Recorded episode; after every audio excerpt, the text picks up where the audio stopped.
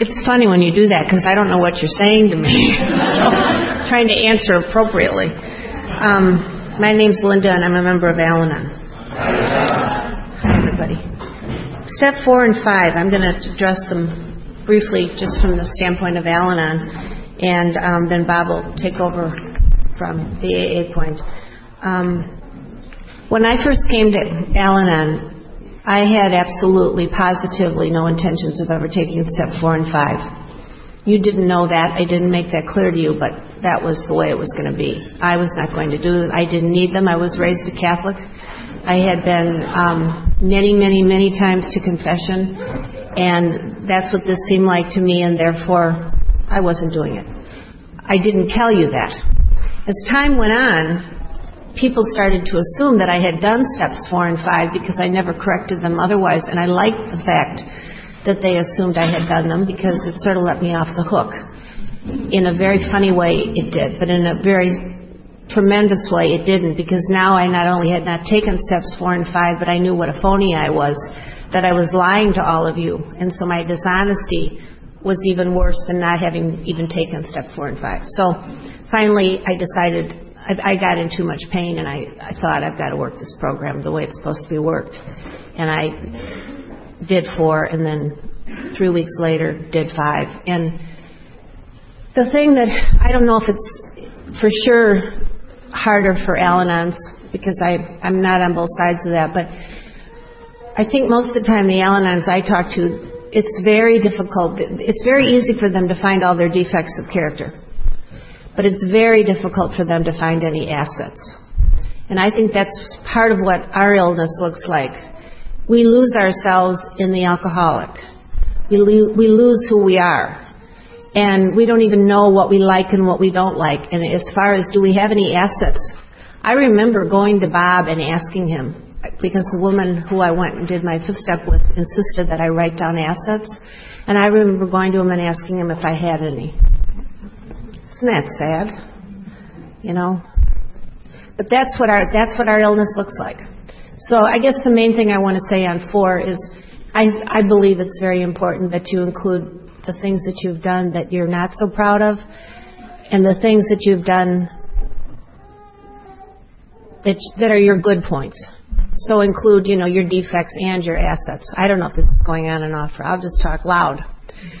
Um, so I think for Al-Anons, we have to include both because it's very difficult. We we tend to get put ourselves down a whole lot more.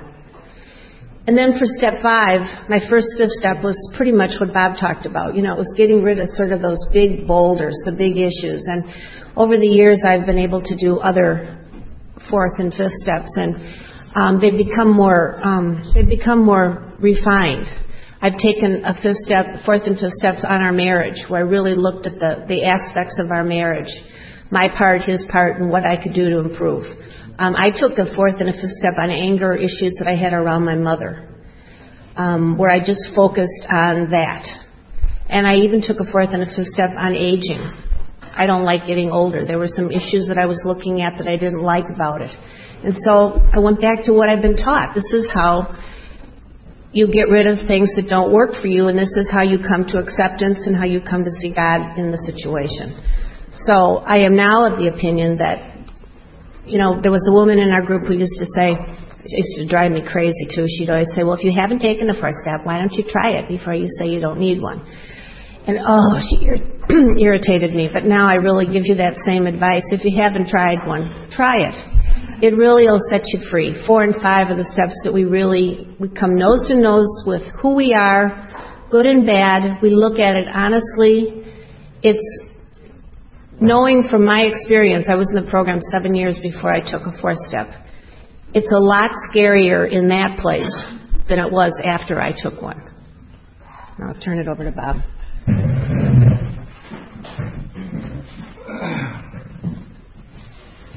Hi, I'm Bob. I'm an alcoholic.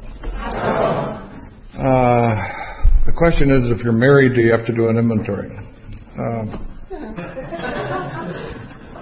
or do you have one done for you?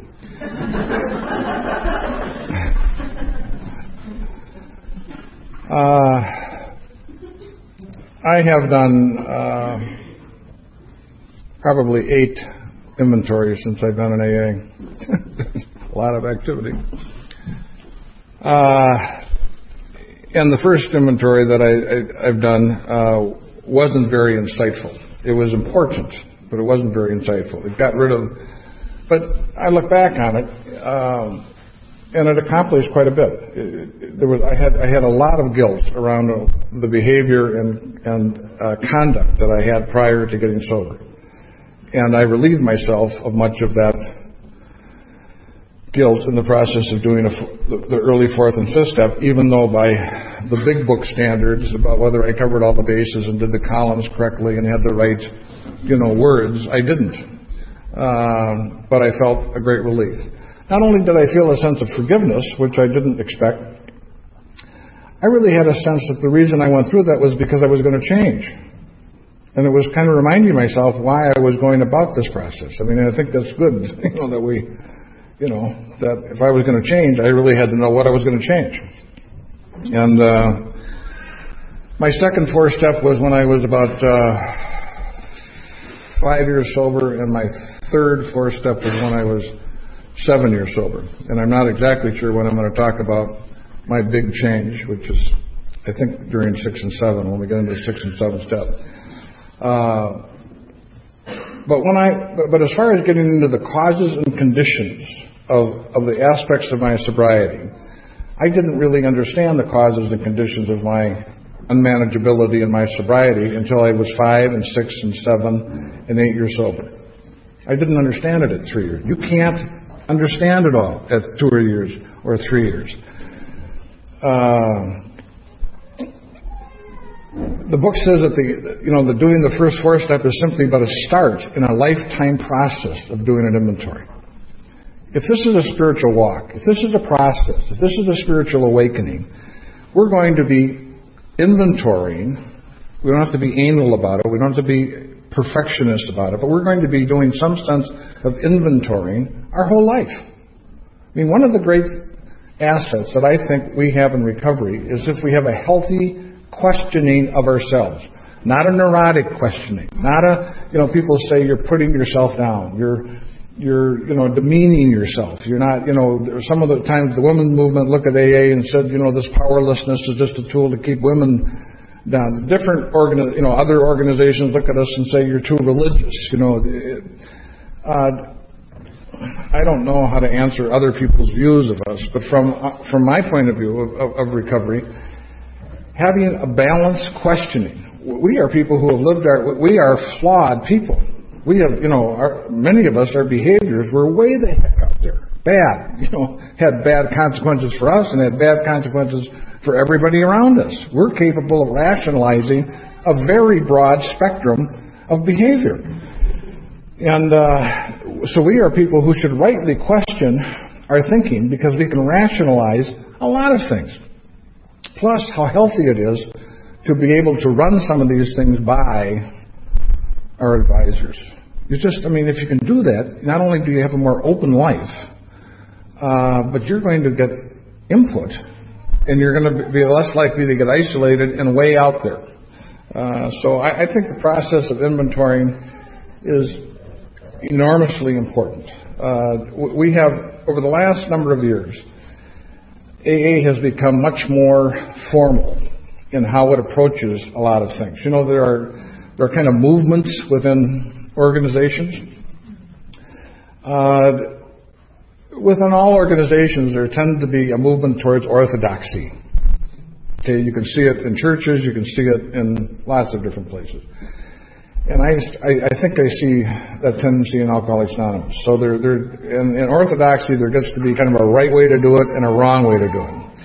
Uh, and while our book is instruct is our is our basic text, I want to say that you can sometimes get too formal.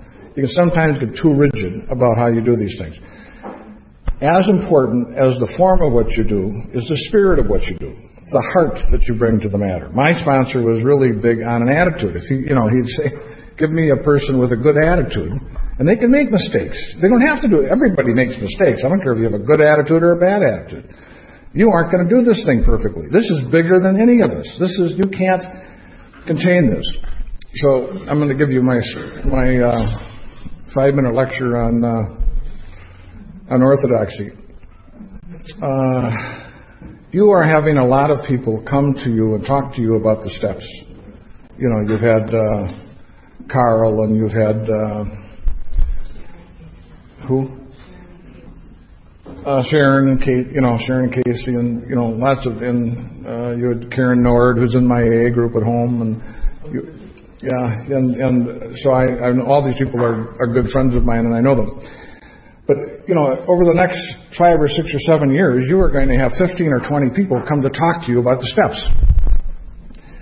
And if you went to a big convention in the United States, and you went back to the table where they sell tapes, you'd have all these different people te- teaching on the steps. Well, when I came in, we didn't have any of that. And yet we had good recovery.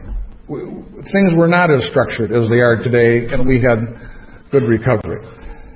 There's a tendency, uh, so some people would give you the impression that all you need to know in life is 164 pages, and your life will be complete. That's not my view. I, I think this is the menu. You can starve to death eating the menu.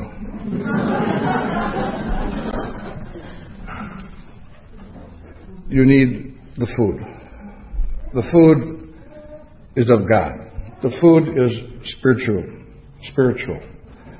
Uh, you might never find the food if you don't have the directions. So don't, you know, don't hear me. I don't want to make it sound like I don't want the directions. I want the directions, but it's a description. As the holy man said, when the master points to the moon, all the idiot sees is the finger.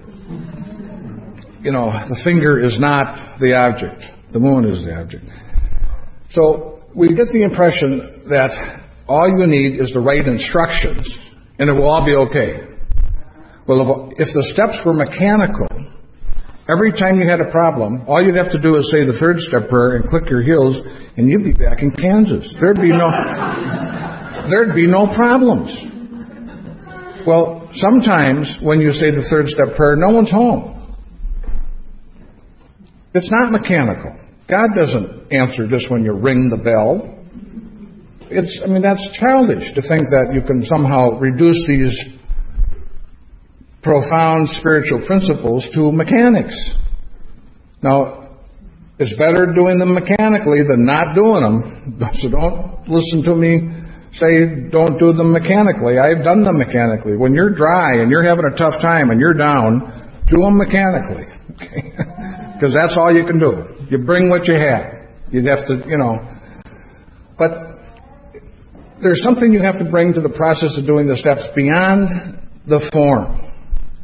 And it's something to do with your heart. It's something to do with your integrity. It's something to do with your honesty. It's something to do with your openness. It's something to do with humility. It's something to do with teachability but it's more a matter of the heart. The process of the steps and the process of recovery is a, is a process of being, not doing.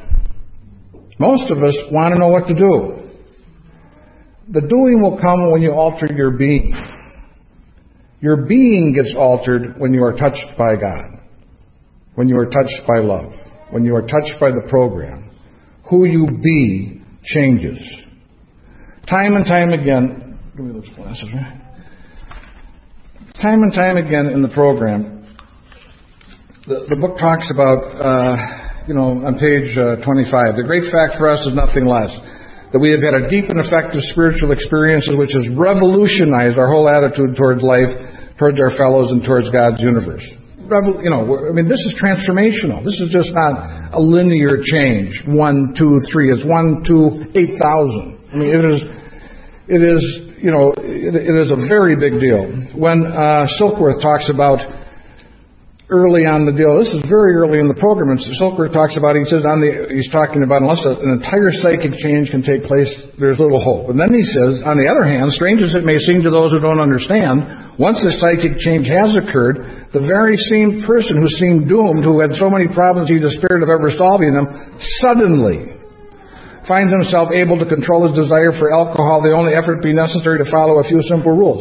Suddenly, it is when, when, when these things happen of God, it is like we're different. We're, we're not the same people. And when it's, and when it's changed, you can see it. You can see it in the eyes of the people. You can, you know, we used to joke in treatment. You know, you'd tie a guy up and you'd put him in the trunk of the car, you'd drive him out, and he'd spend the two, first two weeks planning how to kill his wife if he ever got out. But in the third week, something happens. And all of a sudden, he's talking to the new person. He's helping them. He's volunteering stuff that he was hiding. You know, very different. You know, not the same man. You know, just in a week. You know, they're very different.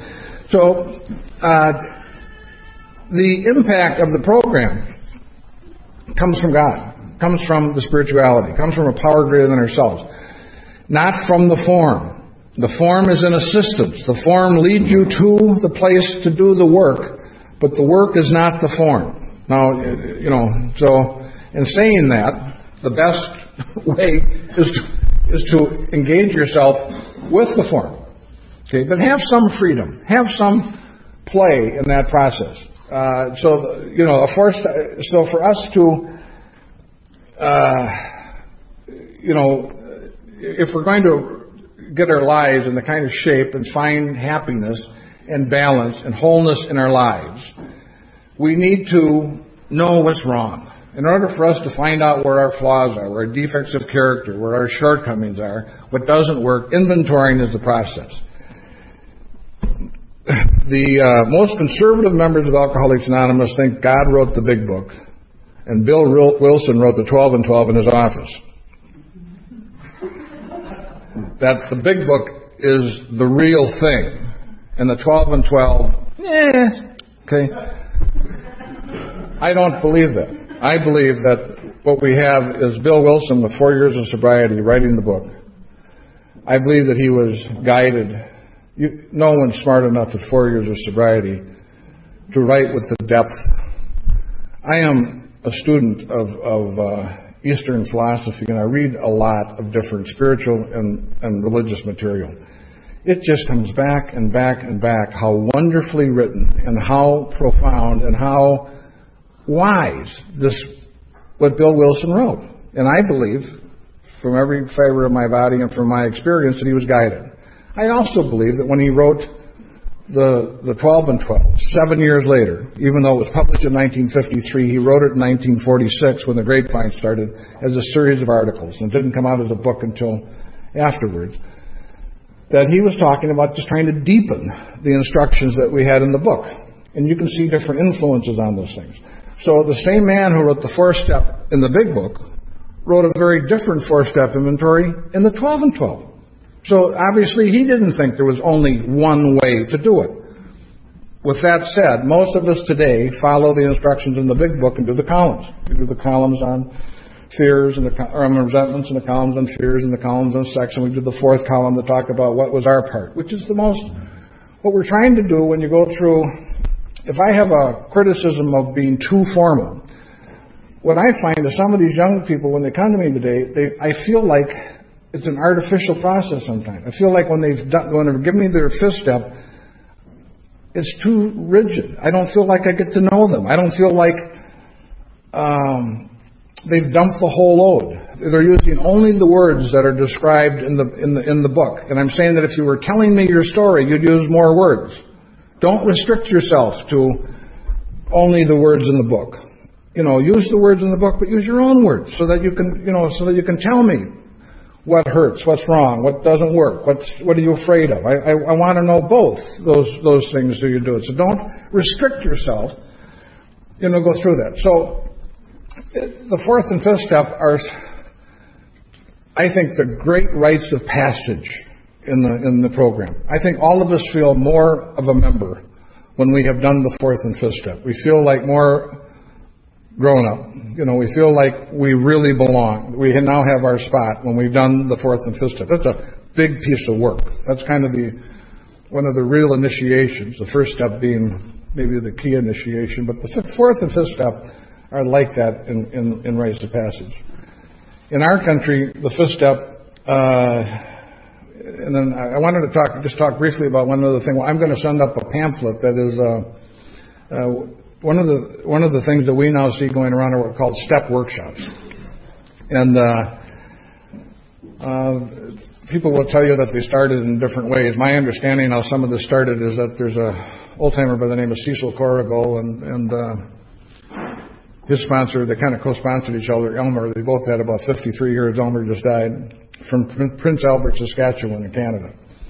And in order to do some of the prison work, Elmer uh, wrote out these mimeograph sheets that referred to the big book. You know, read the doctor's opinion, and then it would ask you a series of questions on the doctor's opinion. Those got passed around through Denver and through some active young people and all over the country. And then about 10 years ago, Dr. Paul, who's, you know, the stories in the big book, Dr. Alcoholic Addict, uh, Dr. Paul published them in a little, in a little uh, pamphlet. Uh, and he refers to his friend in Texas who sent him a lot of this material.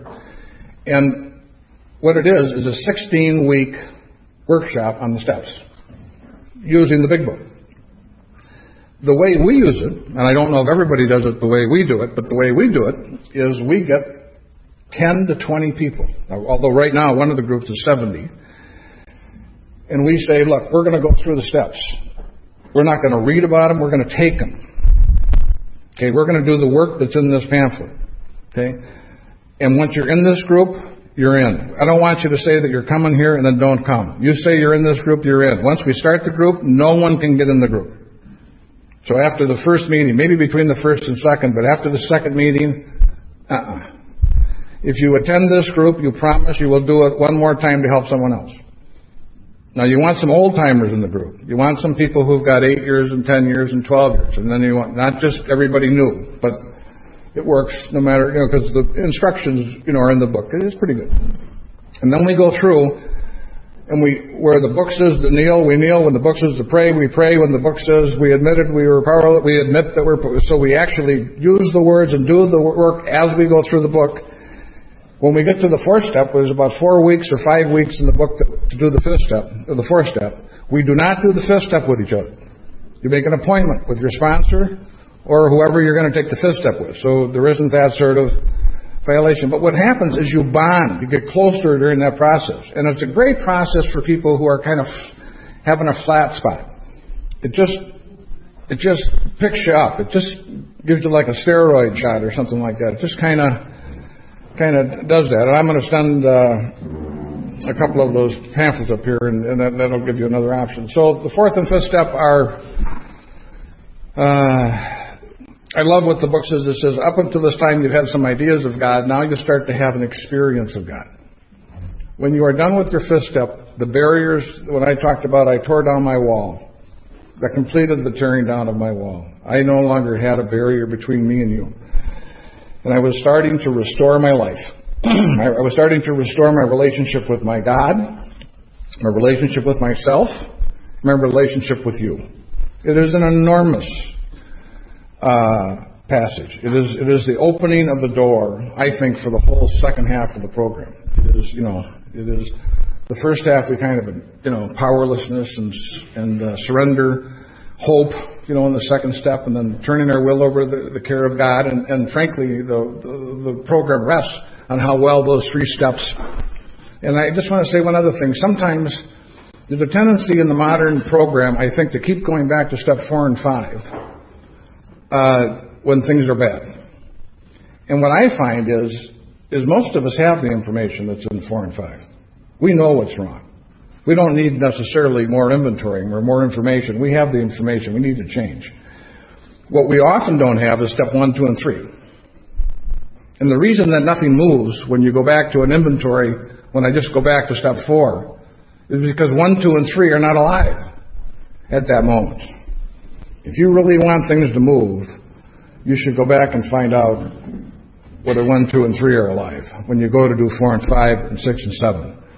Because if you if 1, 2, and 3 are not alive, when you do 4 and 5, you're not going to get any result out of 6. You, you are not probably going to get the whole result that you would might hope to have in 6 and 7.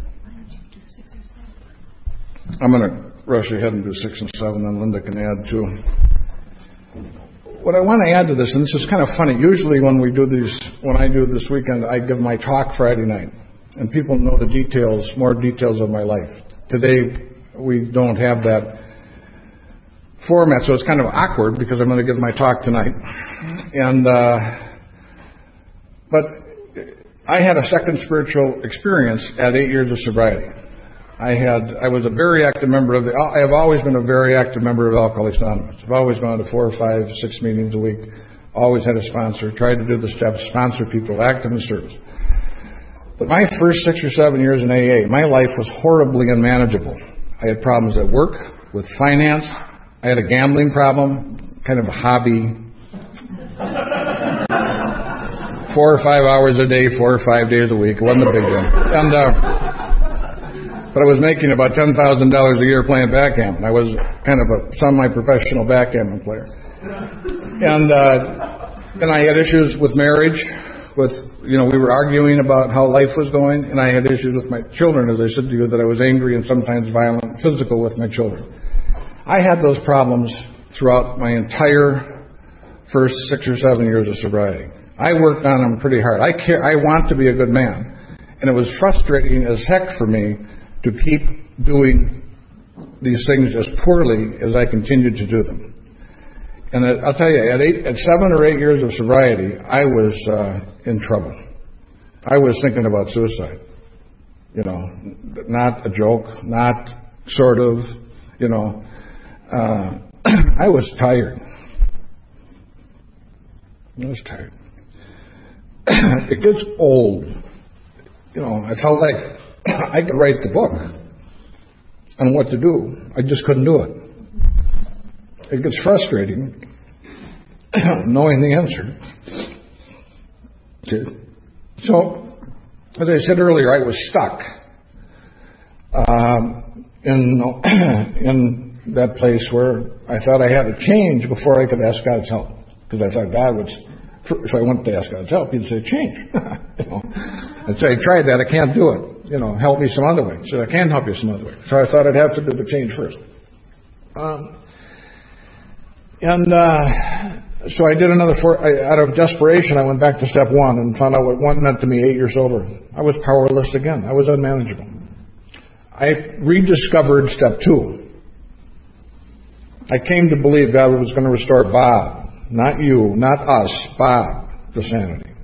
I started to see people with bigger problems, with smiles on their faces, with great dignity, walking through walls that I was trying to avoid. And I came to believe God was going to restore Bob. I took the third step, on my knees with my sponsor in his office. We didn't do that much in those days. So, you know, that was different, but I thought I'm going to do it you know, the whole way. I did a fourth step, and I did my third, fifth step. The previous two I had done with clergy, and this one I do with my sponsor. And I said, when you're done, be careful because I'm going to do whatever the heck you. T-. I said, I feel like I'm dying of thirst lying next to a lake. I said, I feel like there's a plastic shield between me and the water. and um, when I was done, he uh, sent me to a psychologist. And I didn't want to go to a psychologist. I, but I had a lot of issues around money and failure and work and success. I had a very successful father, and I thought I'll never be as good as my father. So I had a lot of mixed up stuff. And I didn't want to go, but I said I'd do whatever he recommended I do, and I went to a psychologist. And then the psychologist wanted to get my parents involved. I said, no, I won't do that. He wanted to get Linda involved. I thought, oh, crap. Uh, it just gets confusing. And uh, maybe more honest than I wanted it to get to when your wife's there, it's pretty hard to deny what's, what the unmanageability is. When you're going alone, you can manage it a little bit. And uh, what I mean, I don't have enough time, and I'll get into it with my. Are we supposed to stop at two fifteen or something? She's two fifteen. Okay, give me that coffee. Uh, what I got into it with the psych- psychologist is. Uh, but I made a discovery was how afraid I was. Now, at this point, I am uh, 32 years old. I'm married with two children. I'm in a psychologist's office with my wife and those two kids. I'm about to go bankrupt in a job. I don't know why. I'm busting my ass an hour or two a day. And, uh, and it's not working. And uh, I'm in as much debt at eight years of sobriety as I was when I came in the program. And I'm in trouble. And uh, I'm an active guy. Okay, I'm, I'm trying to do the deal. I'm just not. I just don't look too good. And uh, I got an. I made a discovery as how afraid I was. Now you'd think, having done three inventories and three fear inventories, you know, a couple of fear inventories, but I, that was dogs and high buildings and snakes. I had no insight into. And and this guy got me in touch with how afraid of failure I was. And I'll tell you something: if you can't fail, you can't play. You can't play. I was the guy that if we were going to run a marathon, I'd have a great pair of shoes and a great pair of shorts, and I'd look and talk and act like a runner. When the race took off, you'd think I was going to be in the top ten. I'd tell you that I won some race in Minnesota. And for the first third of the race, I'd be up in front. But then somewhere between a third and halfway through the race, I'd fall down and hurt myself, and I'd stop. When the race was over, someone would say, "What happened to that guy from Minnesota?" I'd Say, "Oh, I don't know. He pulled a hamstring or something." Hell of a runner. God, he was up in the should know won some race in Minnesota. But if you would have followed me around in a helicopter in my life the preceding 10 years, you could have guessed within 50 feet when I would have fallen down. Because I don't finish anything. I'm a great starter, but I don't finish anything.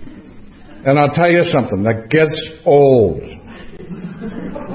It gets old for your wife, it gets old for your parents, it gets old for you, and it, gets, it just gets old.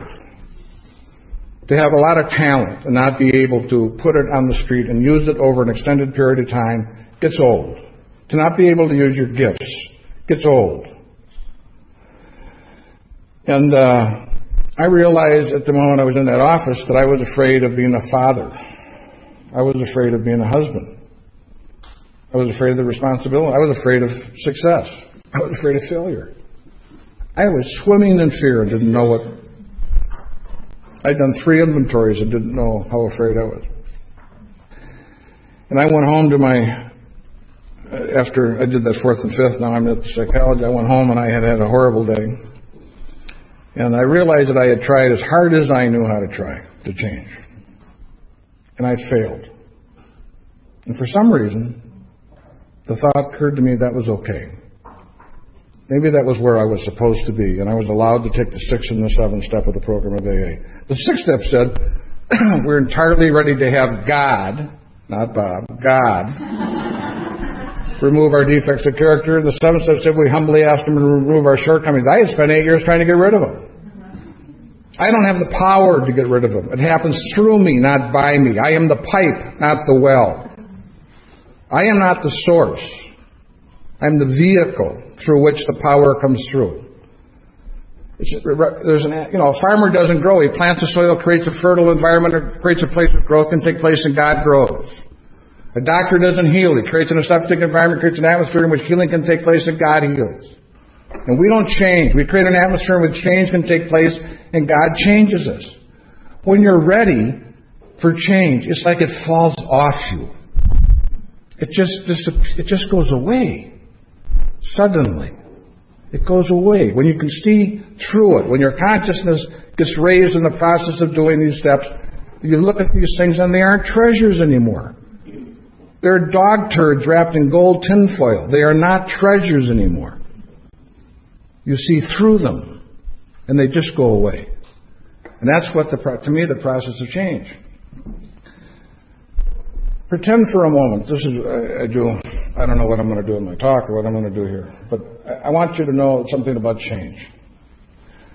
If I ask most of us to raise your hands, and I'm not asking you to raise your hands, and say how many people would like to get rid of the things in their life that, that doesn't work and that hurts people, most of us would raise our hands.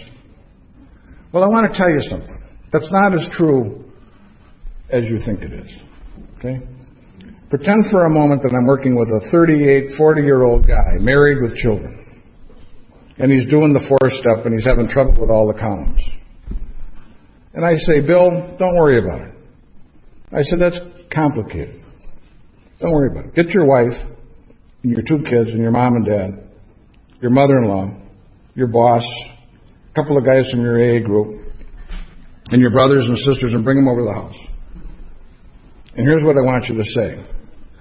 We have a step in AA which helps us get in touch with our defects of character, and I'm having trouble identifying mine. And I'm wondering if you would help.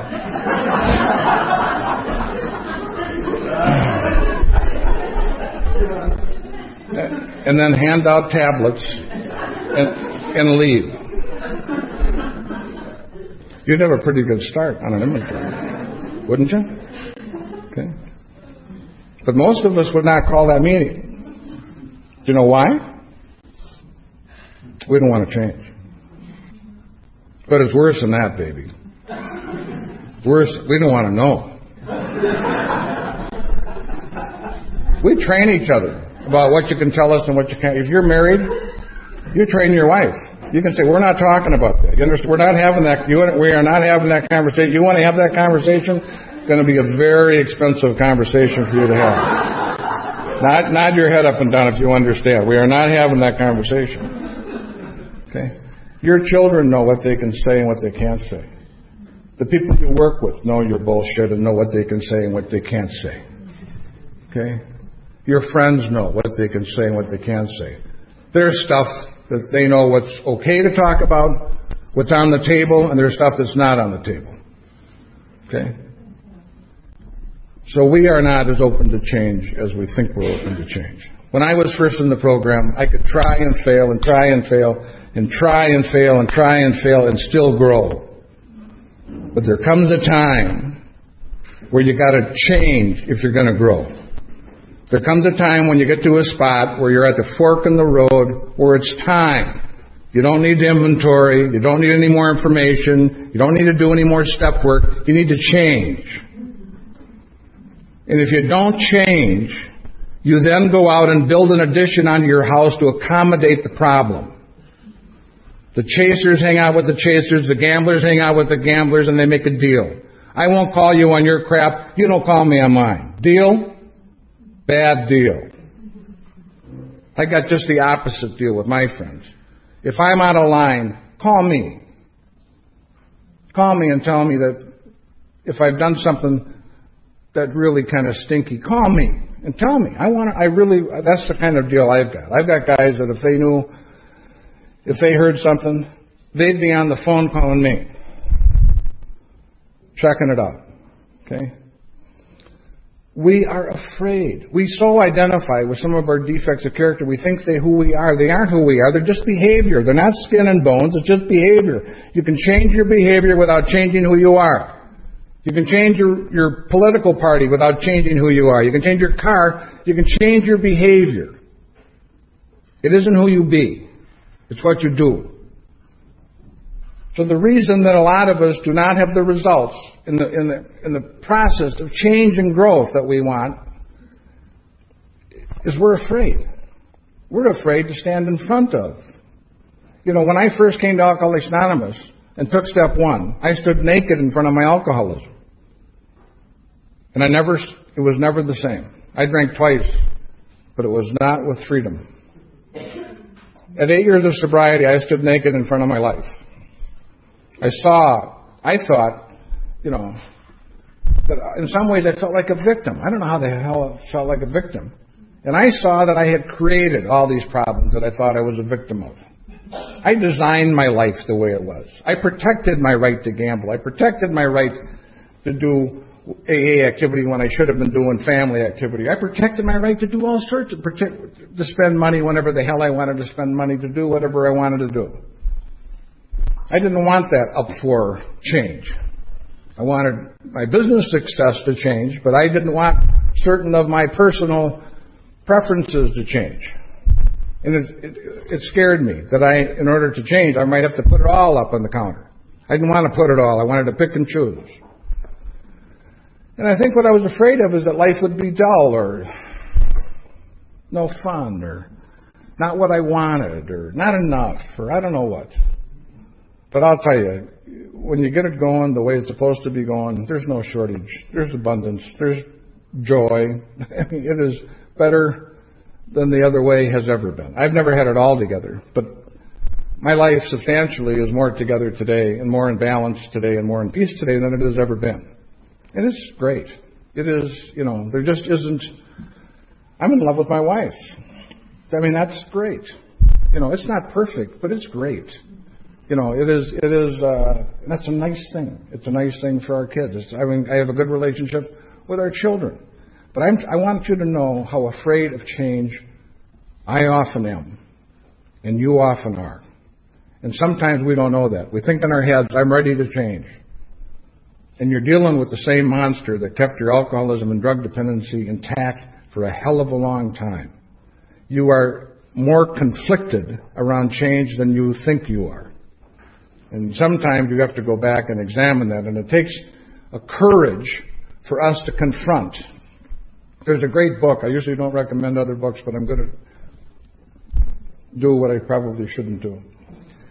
There's a, a Buddhist nun by the name of Pema Chodron. And she, she has a uh, Buddhist monastery in Nova Scotia. And she wrote a book called Places That Scare You. And it's about being a spiritual warrior. And the idea of a spiritual warrior is a person who can stand in front of what they're afraid of. And I think that speaks to those of us who are in, a, in the program of AA and growing. That we regularly are asked to, if we're doing inventory and we're listening to the world and we're listening to our family, because if God wanted to get a message to you, how would He get it to you? Bad news, probably your spouse, maybe your parents, maybe your employer, maybe your kids, but He's going to use the people you're in relationship with. Okay? And most of us are afraid to listen to the message. It takes a courage to grow.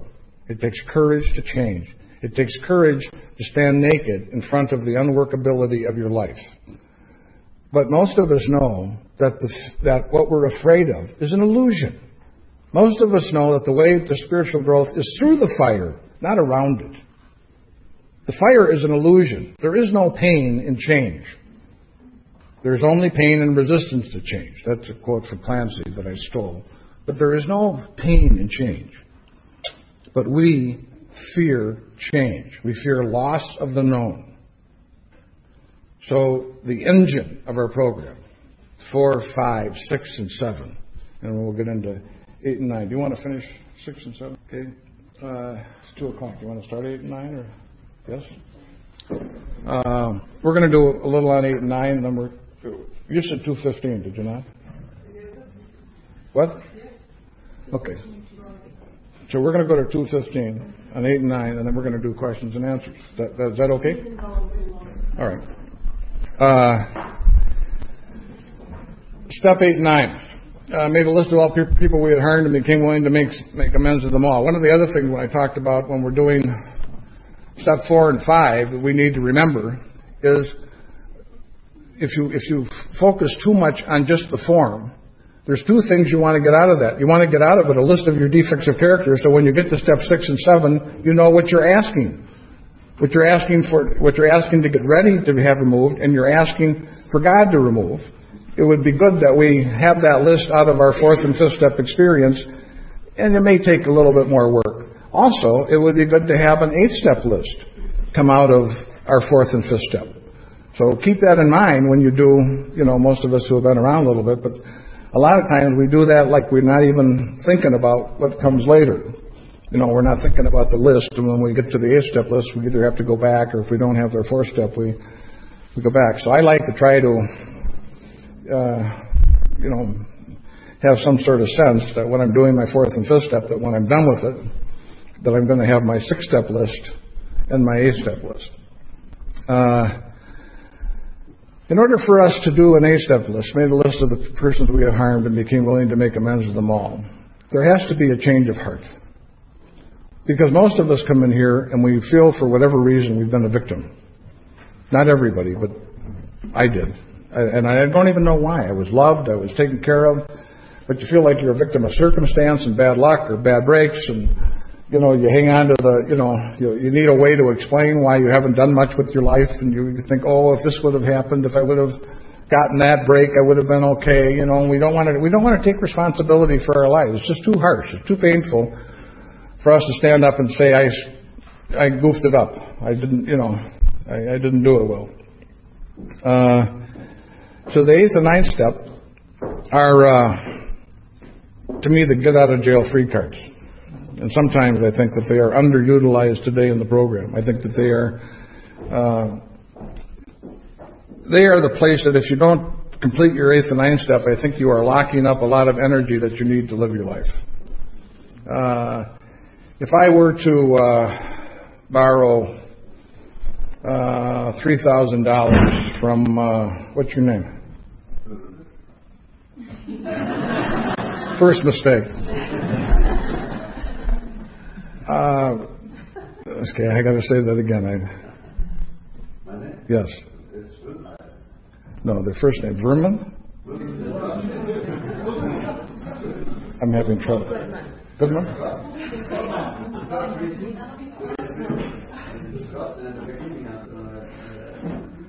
Okay, I'm having trouble. I'm sorry. I'm going to go back. I'm going to go back to Sticky. Excuse me. I'm, I'm, I don't have a good ear for language. If, if I were to borrow $5,000 from Sticky, okay, and assume that he was a pretty well off guy and had a fair amount of money and he can lend me money, and I tell him, I need $5,000, uh, I'll give it back to you. My, my tax return is coming back in three months. So let's say he lends me the money. Okay? Big mistake. he lends me the money, and then I don't pay him back. All right? Well, the first thing I've got to do is, is as soon as I, as soon as it comes time for me to pay him back, I start, I start missing meetings because I don't want to be in the meetings where he is. Okay? Then I've got to kill him because he bothers me.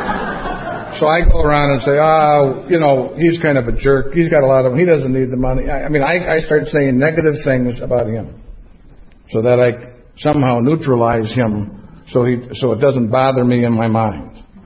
Then I stop going to the group. So I lose my AA meeting. Okay? And let's say two years pass. But every time his name comes around on the carousel of my mind, you can just see my lights dim. Okay? My battery just drains. Well, alcoholics don't have one of those. Okay? We've got 20 of those. Okay? Little black holes. Little black holes that suck our soul, that suck energy, that suck light out of our spirit. And those incompletions drain us. And I think if you wonder why sometimes people who have a lot of talent but are unable to do much with their talent, there are a lot of people in AA like that. I think many times it's because they have not completed steps 8 and 9. They're afraid of it. They don't think they have enough money. They don't, you know, whatever the explanation is. They haven't gotten to the point where they're responsible enough to own up to what they have done. And that, that takes, you know, what happens when you can own it, you can change it. You can take responsibility for it. Your integrity gets restored. Your wholeness gets restored. Now, when you start, when you, when you, when I give him back, and, maybe it's not giving him back the whole five thousand dollars. Maybe it's going back to him and saying, "I was wrong. I'm sorry. Here's five hundred dollars, and I will give you fifty dollars a week for the next three years, or whatever. However, okay. I haven't even totally paid him back, but the moment that I made the list and knew that I was willing to go through that process, I started to be free immediately. Not when it was done. I knew men that took eight or ten years. We used to have parties for people who paid their bills. You know, I mean, uh, you know, we'd go out and celebrate. We'd go out and have coffee and ice cream after the meeting because I remember Mark, you know, it was about, it was about eight or nine years for him to pay off his amends. I remember I was newly sober and I thought, holy cow, it took him eight or nine. I thought, that's a lifetime. I'm 24 years old. And I thought, you know, but what, what dignity, what dignity there is for the persistence of that man to keep taking the amount of money and doing that over that period of time. I don't know what his list was or how much money it was, but I know that I can still remember the day and still remember the celebration that we had. And I can remember when I got my amends paid off the first time, it was a very big deal. When you do that, the energy that was being sucked into those little holes, there's energy in completions. When you complete something, there's, you know, when you go clean the garage, when you clean your closet, you create an energy.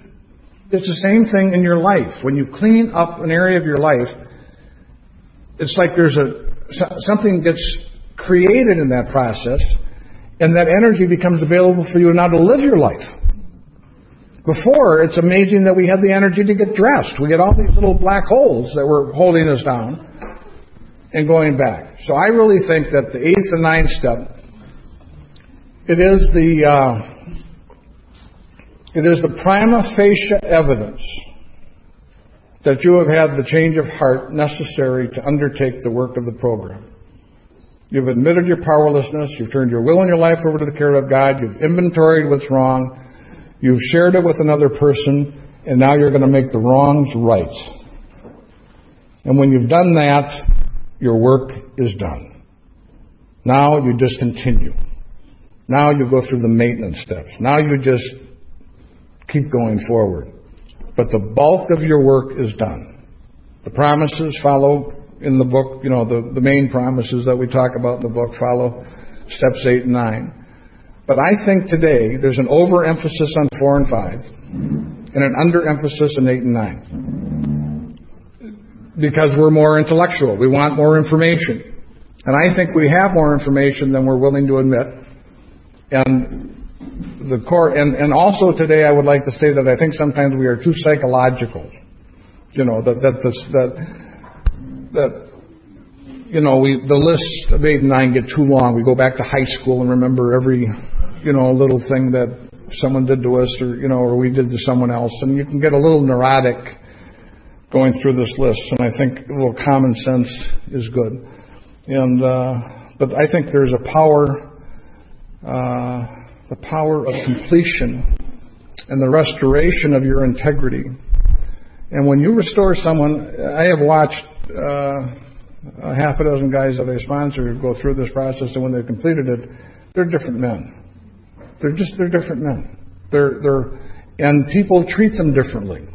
I know people who before prior to this process that uh, people used to give a bad time to all the time. And when they went through this process, they were no longer people you could give a bad time to. They just were bigger people than they were before. And, and because something got restored, something got returned to them in that process, and invariably, they were able to go on and do better things with their lives than they had been able to do up till then. So there's some very good stuff.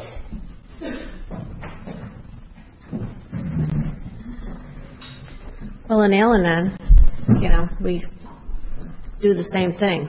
We have hurt people either by committing some crime or act against them, or by, because of our anger, self pity, isolation. We've withdrawn from people for no reason at all, and these people don't know what's happened.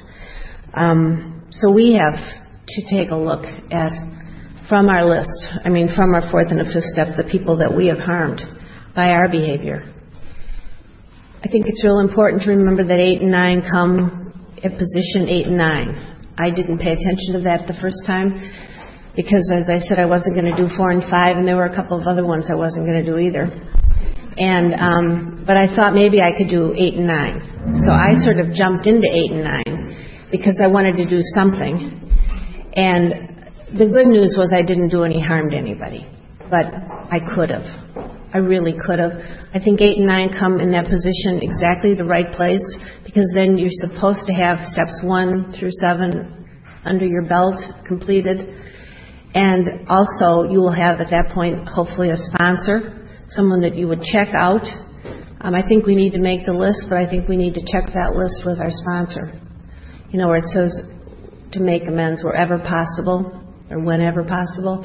That's something that I think needs to be discussed because you don't want to create more pain by making your amends. If I've gossiped about you, it is not appropriate for me to come up to you, in my opinion, and say, I've been gossiping about you for eight years. Boy, I'm really sorry about it. You know, um, but my job in that situation is not to tell you. My job in that situation is not to gossip. It's to change my behavior. and then maybe do some kindnesses for you for the reason that I have harmed you, but not to open a wound that you don't even know you have. Um, so I think there's, you know, there's some real importance in the positioning of these steps, and also in um, checking them out with your sponsor because I don't think I don't think I had the wisdom that my sponsor had, and she was able to help me do some sorting. So anyway, I, I got to eight and nine, and I, I had a list, and I made amends to those people. And then we're a step group in our in our group, so every week we do a different step. So every 13 weeks, we come around to eight and nine again. And every time I would get to eight and nine, I would just say the prayer that if there's somebody who I have not cleaned up, please let that committee become. Three or four things. Stop it. You know, I sort of get on a roll and then I laugh. Um, now behave.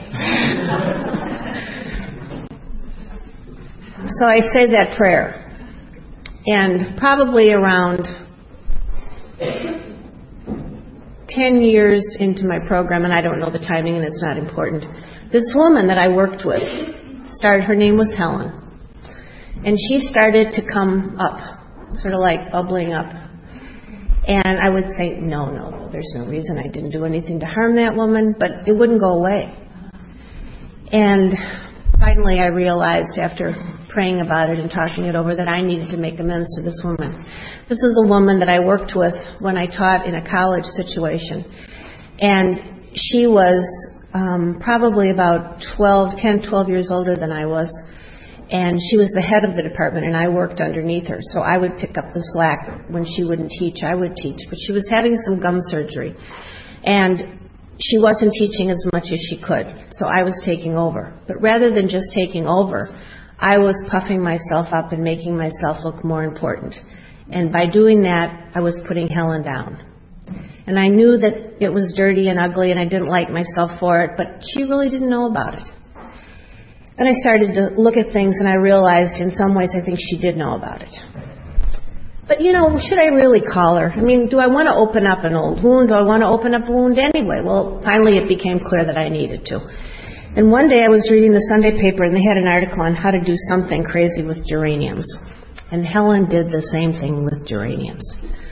And I thought, all right, I'm going to call her. So I, I knew exactly where she lived. I knew her last name. Looked it up. Maybe, maybe it won't be there. Maybe she'll have an unlisted number. Well, she had a listed number.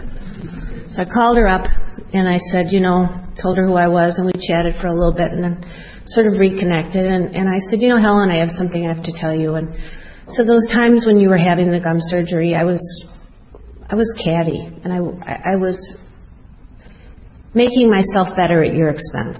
And I felt I feel really badly about this, and I want you to know that I was wrong, and it's something that I'm not proud of, and I'm really sorry for the pain that I did cause you.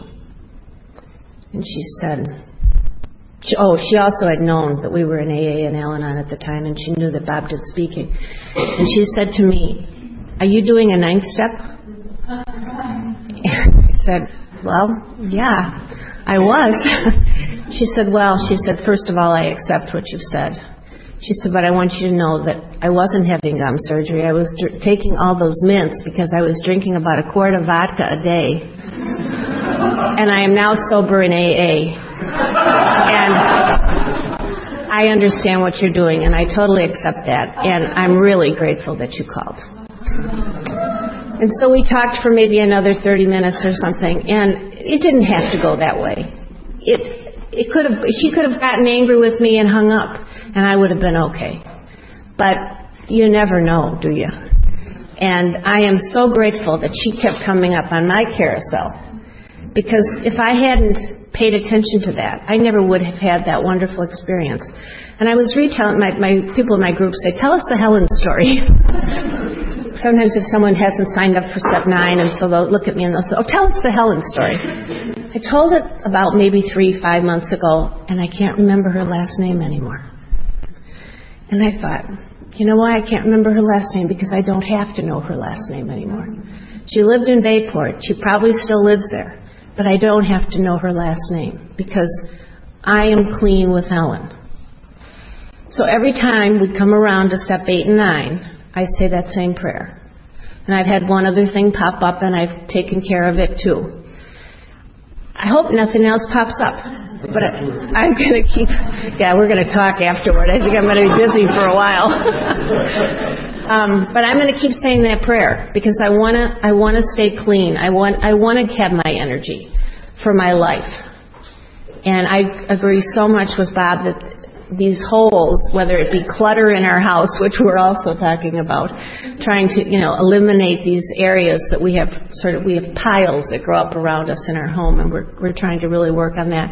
Or whether it's people, relationships, we need the energy to live our lives.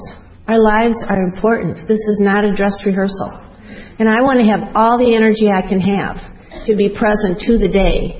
And eight and nine what'd you say? Is it let you out of jail cards or they they give us freedom, and we need that for our lives. Okay. So, uh, we're going to do questions and. There you go.